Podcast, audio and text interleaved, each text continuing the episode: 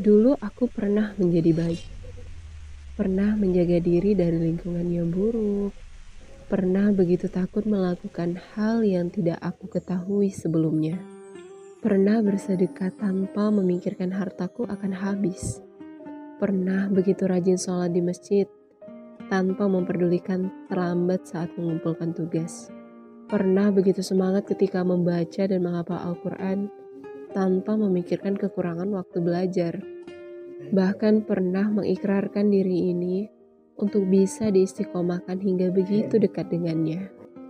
Hingga angin mulai gusar, sekarang adalah saat cermin menunjukkan jauhnya diri ini. Bukan hanya jauh, bahkan jatuh.